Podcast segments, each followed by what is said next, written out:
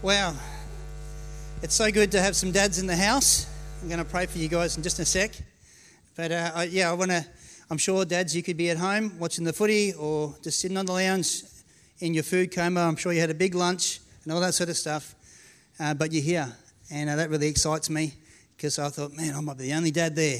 Me and Rob DeMartin, maybe, and Pastor Jack. That's what I thought at first. But, oh, and Mitch would have been here too, probably. So, but yeah, but, uh, but you guys are here. I also want to acknowledge that there are single mums. We know I got said before. Single mums who are dads as well. Man, that's a tough gig. So good on you. Uh, if there is any of them here, um, I, I uh, take some of the prayer, but I'm going to get the men to stand up now. So, um, so I'm going to pray for you. You know, for me, um, I have uh, quite a few jobs that I do, and uh, I wear a lot of hats. Anyone who knows me knows that. But by far, the most challenging hat or job that I have is to be a dad. But it's also the most rewarding. You know, and it's funny, but if, if you uh, want the reward, you've got to take the challenge, don't you? And uh, I'm, I'm, sure that you guys understand that. And uh, so let me pray for you now. Father God, we thank you for these mighty men that are standing before me. Lord, I just ask that today, Lord God, that your presence would be on them in a whole new way. As we honour them, Lord God, we just ask that they would feel your honour as well. And Lord God, we just ask that they would feel your touch, they would feel your love like never before. And Lord, I just ask that today you would start to stir their hearts and their hearts would be softer to you than never before, Lord God.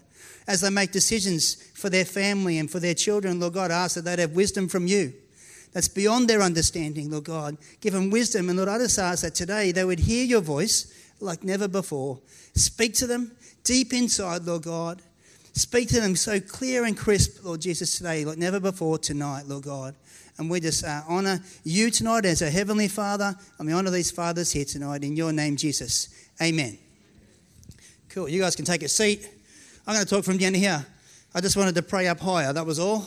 So uh, I'm going to take my jacket off because I got a new Father's Day shirt.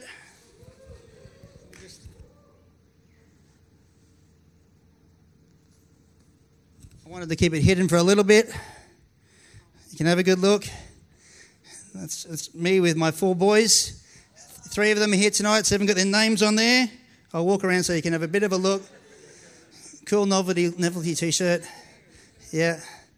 So, three of them here, they're hiding right now. And um, I did notice that I'm very white and they're not.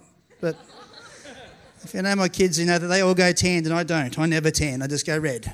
So, all right, that's awesome. And uh, uh, yep, thank you, babe. It's all good. Okay. she thinks that's funny. Uh, I, I don't really think that's funny. I wish I tanned, but it's all right. Uh, maybe that's a joke from me and God. All right. Um, I, I, better get back on track, yeah? All right. You know, um, it's funny, but as an individual, uh, oh, sorry, something before I want to say that. I know I just prayed for dads and single mums, but I realise that today is not a celebration day for everyone. That for some people, this is a really tough day. You know, for whatever reason, whether that means that you had a really sucky dad and he wasn't there, or he wasn't a, good, a, a dad that's worth praising, I understand. Um, maybe he got taken from you in an early, early age, like me. Yeah, so sometimes this can be a tough day. It can stir lots of different emotions. Uh, I'm an emotional guy. I'm I'm probably more than likely going to cry tonight. So that's okay. But I just realised that I want to acknowledge that for you guys. And I'm pretty sure that there probably people who found this a hard day probably didn't come to church Sunday night. But I just wanted to acknowledge that, yeah? I'm going to do my best to be sensitive to that. But I'm just going to talk from my heart a little bit tonight, yeah? So, so I'm going to pray before I do that. Lord Jesus, we love you. We just ask that your words that come out of me tonight, Lord God, not mine. Lord, I just ask that you'd stir this crowd to leave differently, tonight, Lord God, in your name, Jesus. Amen. You know, as an individual, I would like to think that um, I've, I've, even said this that I'm not perfect. Um, you know, I, I, think, yeah, only, the only person that was perfect is Jesus, right? And I'm sure that all of us have said that or even thought it when people have said, oh, you should have done this. And you're like, well, I'm not perfect. I've got some issues, I've got some things going on. Jesus, I'm not Jesus, you know. Jesus is the only perfect one. But it's funny how we actually sometimes perceive um, our, our earthly father as that he should be perfect. And that's tough. As a dad, that's tough. But our earthly father should be perfect. But he would say the same thing. Hang on, I'm not perfect. I'm, I'm not Jesus. Yeah? And so, but sometimes what we do is we project the perfection of our Heavenly Father onto our earthly Father. And so we expect Him to be perfect. And when He's not, that actually brings hurt into our life. It brings wounding into our life. And so what happens is our heart gets a little bit hard. So then when our heart gets a little bit hard, we don't trust. We don't open ourselves up to our earthly father, but also to our heavenly father. Right? Because we've just projected the wrong thing onto our earthly dad. And what we do, we project that, our earthly dad, onto our heavenly father. And so we don't think he is perfect because our, our earthly father isn't perfect. So we start, we don't really fully trust God fully. And so the hardness in our heart that's from our earthly dad also projects onto our heavenly father. And we don't really trust him. We don't really open ourselves up to him because we opened ourselves up to our dad and he hurt me. This brings hardness. And so I don't fully open up to God. I kind of open up like this to him. And what it does, it affects my Christian walk. It affects my walk with him because he wants me to trust him completely. And he's perfect, so we can, but we don't because of the hurt, yeah?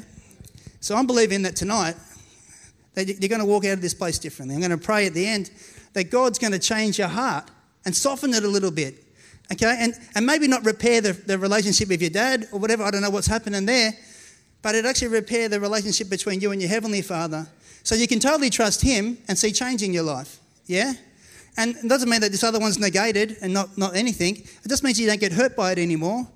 And so there's openness. Yeah? Is that cool? That's where I'm hoping we go tonight.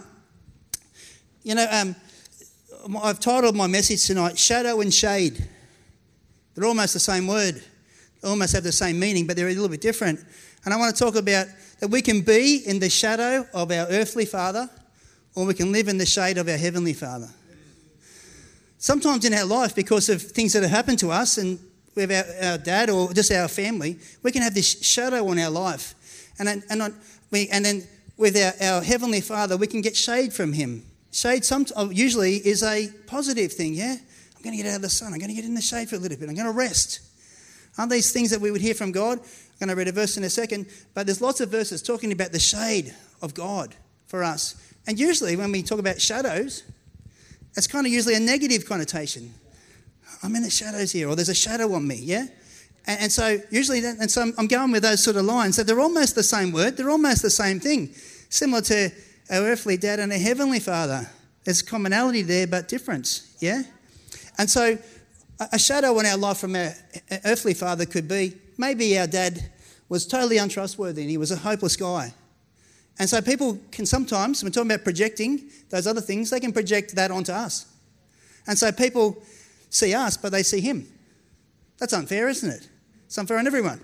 Just like it's unfair to project God onto our dad and the opposite way around. There's unfairness here. Yeah? And so we can start to have that projected onto our own lives. Maybe he's got addictions or he had addictions. People start thinking that way too. But sometimes, even if my dad's successful in life, I can start to feel the pressure of the shadow of that in my life too. And I start playing out that way. And maybe I don't get as successful as him or whatever. Maybe he was great at sports and I'm striving to be as good as he was shadow on our life. I hope that God's talking to you about what the, some of the shadows in your life, because I just gave a couple of examples, but there's shadows in our life from what other people would perceive on us. You know, um, yeah, we're going to watch a video, and I'm going to set it up a little bit. It's uh, from the Rocky Balboa movie. I, re- I fully understand that Rocky Balboa is fictional, all right? So just, it's all good. But he has a conversation with his son and uh, obviously his son's fictional as well because it's a movie. And uh, but he's going to go back into the ring as an old man, and he's, and his son doesn't want this to happen because he thinks it's going to reflect badly on him. And I'm just going we're going to watch the video.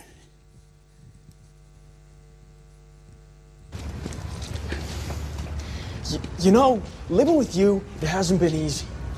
People see me, but they think of you. Now with all this going on, this is gonna be worse than ever. It don't have to be. No, sure it does. Why? You got a lot going on, kid. Oh, what, my last name?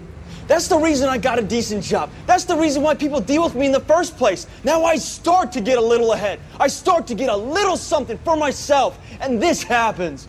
Now I'm asking you as a favor not to go through with this, okay? This is only gonna end up bad for you, and it's gonna end up bad for me. You think I'm hurting you? Yeah, in a way you are. That's the last thing I ever wanted to do. I know that's not what you want to do, but that's just the way that it is. Don't you care what people think? Doesn't it bother you that, that people are making you out to be a joke and that I'm gonna be included in that? Do you think that's right? Do you?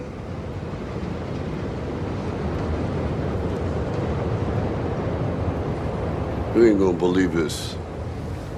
But you used to fit right here. I'd hold you up and say to your mother, this kid's gonna be the best kid in the world. This kid's gonna be somebody better than anybody ever knew. And you grew up good and wonderful. It was great just watching every day was like a privilege.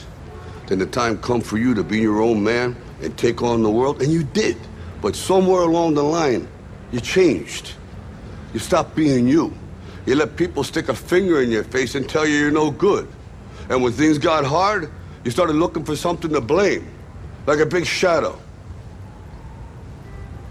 Let me tell you something you already know. The world ain't all sunshine and rainbows.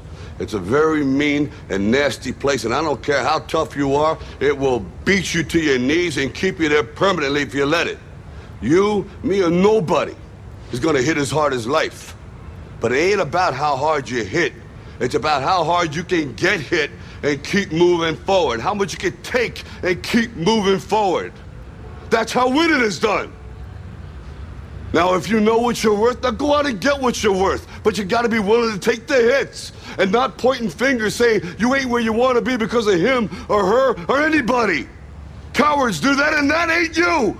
You're better than that.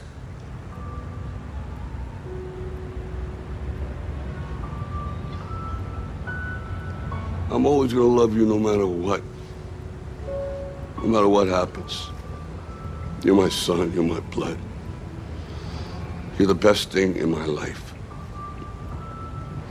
But until you start believing in yourself, you ain't gonna have a life.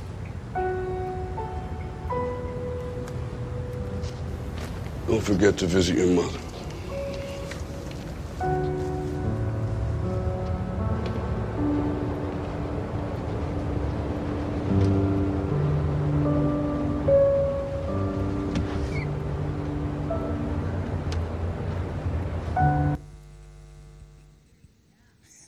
I just thought he said it good. That's what I was trying to say. Yeah. no, I just thought it illustrated in a different way. It's a bit real life there. But I think, yeah, we can actually have this shadow on our life, um, and, and sometimes we don't know how to get it off. But I want to tell you, God has the power to come and help you with that. Yeah, and He's going to do that tonight. You know, um, I said before that Jesus was uh, perfect, and yes, He lived a perfect life, but you know what? His life wasn't necessarily perfect. His family wasn't perfect. He had some things happen in his world that weren't perfect, but he lived a perfect life, sinless, yeah? And so I'm going to look at a passage, it's in Mark 6, uh, and I'm going to go to verse 1. And um, yeah, I, I, I like this because it actually illustrates that point quite well. So I'm going to read from verse 1. It says, Jesus left that part of the country and returned with his disciples to Nazareth, his hometown. The next Sabbath, he began teaching in the synagogue, and many who heard him were amazed. They asked, Where did he get all this wisdom and the power to perform such miracles? Then they scoffed, He's just a carpenter, the son of Mary, and the brother of James, Joseph, Judas, and Simon, and his sisters live right here among us. They were deeply offended and refused to believe in him. Wow.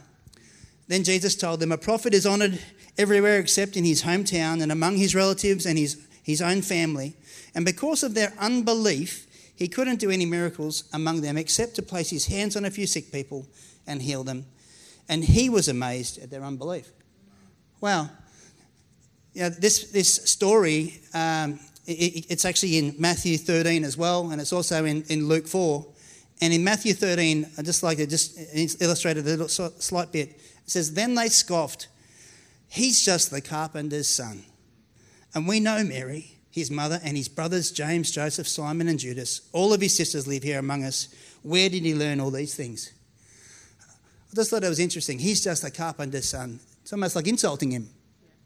But really, what it was is oh, he's just a guy who works with his hands. How's he going to know about God stuff and whatever? And so it's this shadow of his, his life that he, he started, you know, and this is the thing. There's hurt there. Well, for, for all of us, similar hurts. We don't know where his dad is, right? Joseph isn't there anymore. Last time we hear about him, Jesus is 12.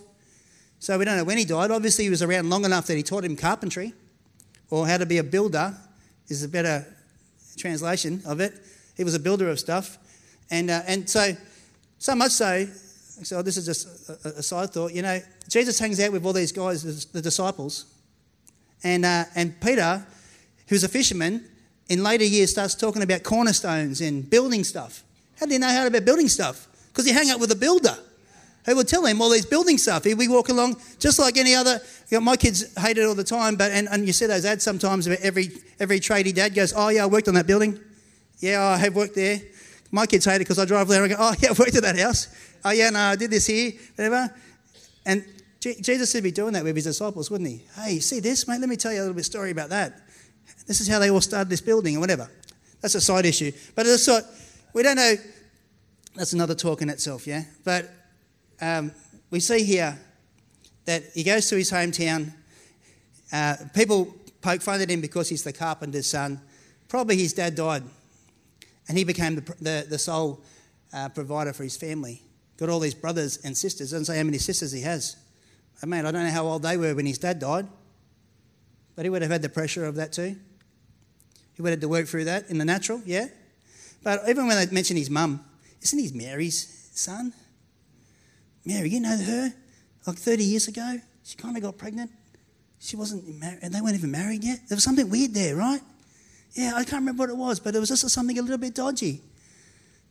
So now stuff from his family is now shadowing onto his life. Yeah? So Jesus experienced this too, right? That people would project onto him what their thoughts were because this is what's happening in the mind, yeah? And so they do that, they start poking fun at his brothers. Oh, I don't know how crazy they were, but maybe they were the crazy kids in town. They go, oh, that's the, that's the family who's got no dad. And the older brother's looking after him. I don't know. But they mention all these people there in his family, like it's almost like poking, poking fingers at him, at him. And what it says is, because of that, he couldn't do any miracles there. Wow. God couldn't do any miracles there because of their unbelief because of this shadow on his life from his family. Does that sound crazy to you? It sounds crazy to me. And I love it how they were amazed at, at what he could do and what he could say. He was amazed at their unbelief. That's crazy. Then when we start having a hard heart because of those things, then God can't do stuff in our life. He can't do stuff in the people around us' life. This is why we've got to actually get, allow God to come and bring healing there. If we keep reading Mark 6, I'm going to go right to the end of Mark 6 because, of course of time. I think there's a whole, I could preach a couple of sermons on Mark 6 actually, but what happens straight after that, I'm just going to paraphrase it. It's not going to come up yet. Oh, well, it's come up with a bit I want to read, but I'm just going to paraphrase a little bit. Straight after that, he sends out his disciples, two by two, to start talking about repenting and coming back to God. Right? He sends them out. You're thinking, that's a bit hard. He sends them out with nothing. They said, no, don't take extra sandals, don't take an extra shirt, don't take any money with you, don't take any bread. Out you go. It doesn't say how long they're out for, but I'm guessing it's not for a night. They're out for a while, right? I just wonder what he's doing while they're away. It doesn't actually tell you, but I'm guessing he's spending time with his dad, his heavenly father, yeah? We do see that in, in the bit I'm going to read in a second, he does. But I'm just guessing, if they're gone for a while, that's probably what he's doing. Just talking to his dad, saying, Am I doing a good job? All those sort of things. All those things that you, you, he just been told by the, the people that should be supporting him the most, Hey, you're not doing a good enough job because of what's happened in your life. And here he is. And then they come back. There's a huge crowd, more than 5,000 people. And then they're there till evening. And he says, uh, They say, oh, send these people away so they can go get food. And he goes, You feed them. Wow, that sounds tough again, but that's all right. And they go, well, we couldn't, it's, we, can't, we don't have the money to, to feed these people. And he says, what do you have? And that's when he does the miracle of the three loaves and the two fish. Yeah? And then we go to this bit here. Jesus walks on water. Verse 45 At once Jesus made his disciples to get into the boat and go ahead into Bethsaida on the other side of the lake, while he sent the crowd away.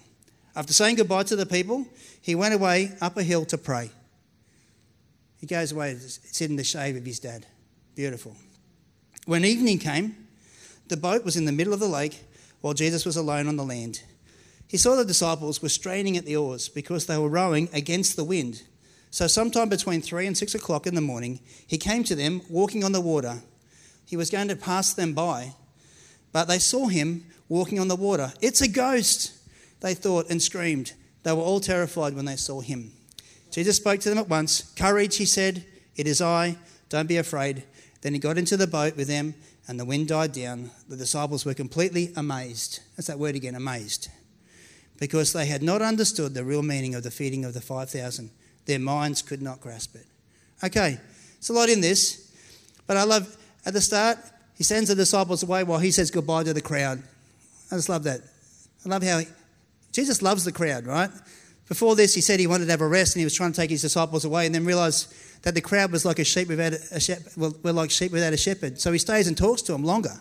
That's how much he loves the crowd, right? Compassion. That's what he's about. He's trying to teach his disciples a bit of that too.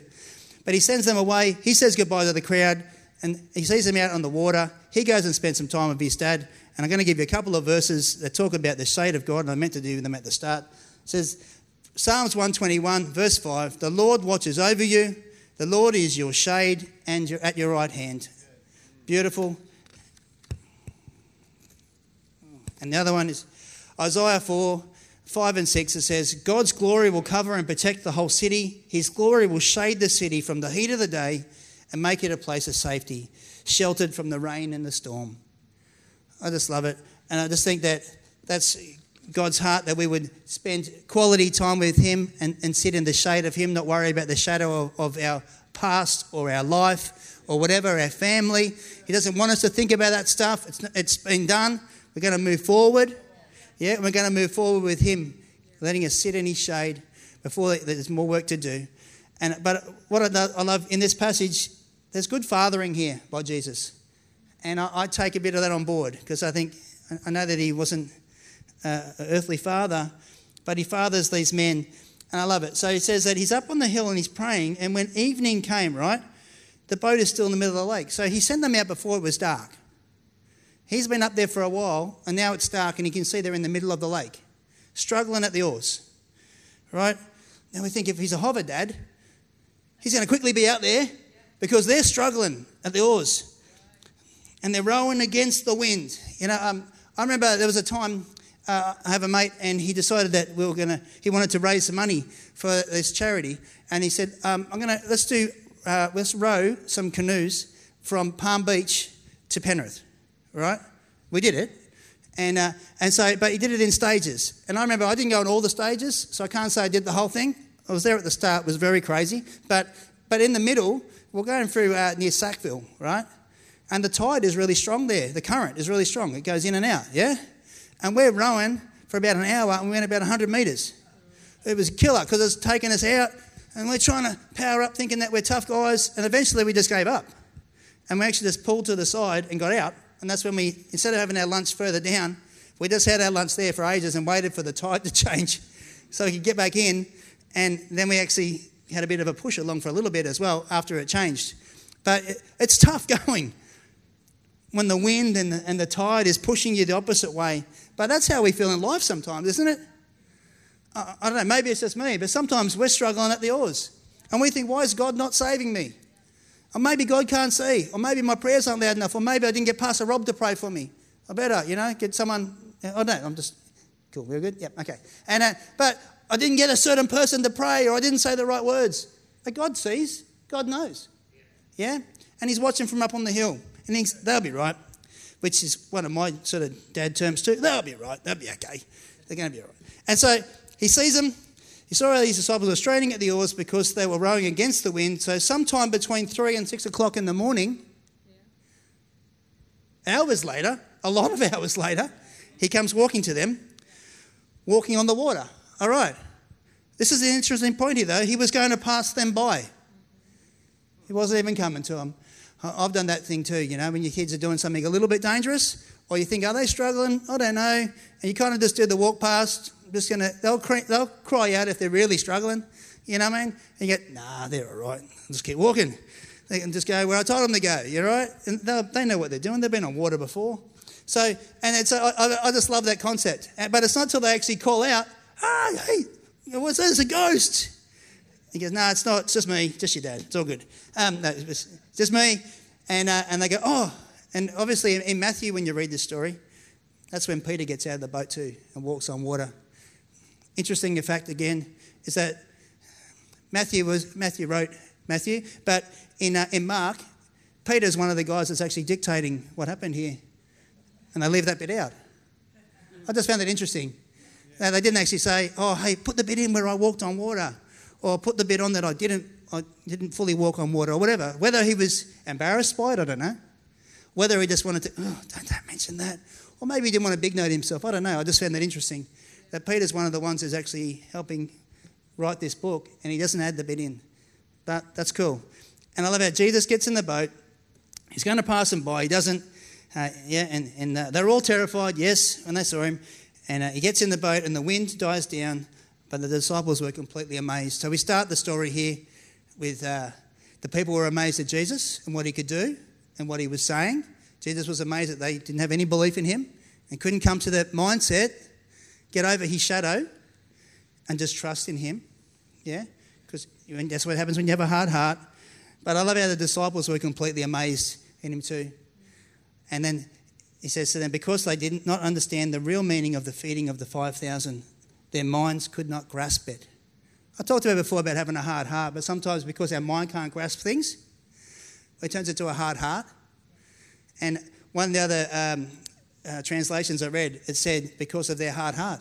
I just found that funny. But sometimes our mindset hardens our heart. We need God to come and soften our heart. But really, what that's what it's saying, I, I tried to look it up a little bit, not too many commentaries on it. But what it really means is he was trying to teach them just to trust in God. He says, when you trust in God, everything changes. When you can fully trust in God, He can really do amazing things in your life. It's really quiet. You're good with that? Yeah? When we completely trust Him and allow our heart to be soft to Him, amazing things happen. The battle, we know this, the battle is in our mind, yeah? The devil wants our mind and, he thought, and our thoughts. He wants to remind us of our past. He wants to remind us of what's happened in our family. But God wants us to go, forget about that. Let's move forward, mate. Everything's different in me. And that's the thing with the, the loaves and the fishes. It was all about trusting in God. Yeah, yes, you're going to be able to afford to pay for this. Forget about that. Let's trust, trust God. It's all going to work out. And miraculously, He makes that bread and the fish there. But even before that, sending them out with nothing for whatever amount of time, I don't know what it is, enough time that they can actually, they had to eat, they had to find somewhere to live, all that sort of stuff. Trusting in God. This should be softening our heart. It should be changing our mindsets. And I want to pray for you tonight as I close that that would happen tonight. Thank you, Jesus. Lord, we praise you. We thank you that you're a God that changes lives. You're a God that changes minds and mindsets, Lord God. And where we've believed wrong things, lies of the enemy, Lord God, or maybe lies of people in our life, Lord God. I just ask right now that your truth would come right now that you would come and, and share your truth, that it, uh, they can trust in you completely, that you're not going to hurt people, that you love them unconditionally. And Lord, we just ask that tonight you would help people offer their fathers, their earthly fathers, forgiveness and grace. Forgiveness and grace, just like you've offered us, Lord God. That, that, that even that relationship could be mended and healed, Lord God. Even the hurts from maybe a, a, dad that's been missing or gone, Lord God, we just ask that your, your presence would come and bring healing to that wound. You would clean out that wound tonight, Lord God.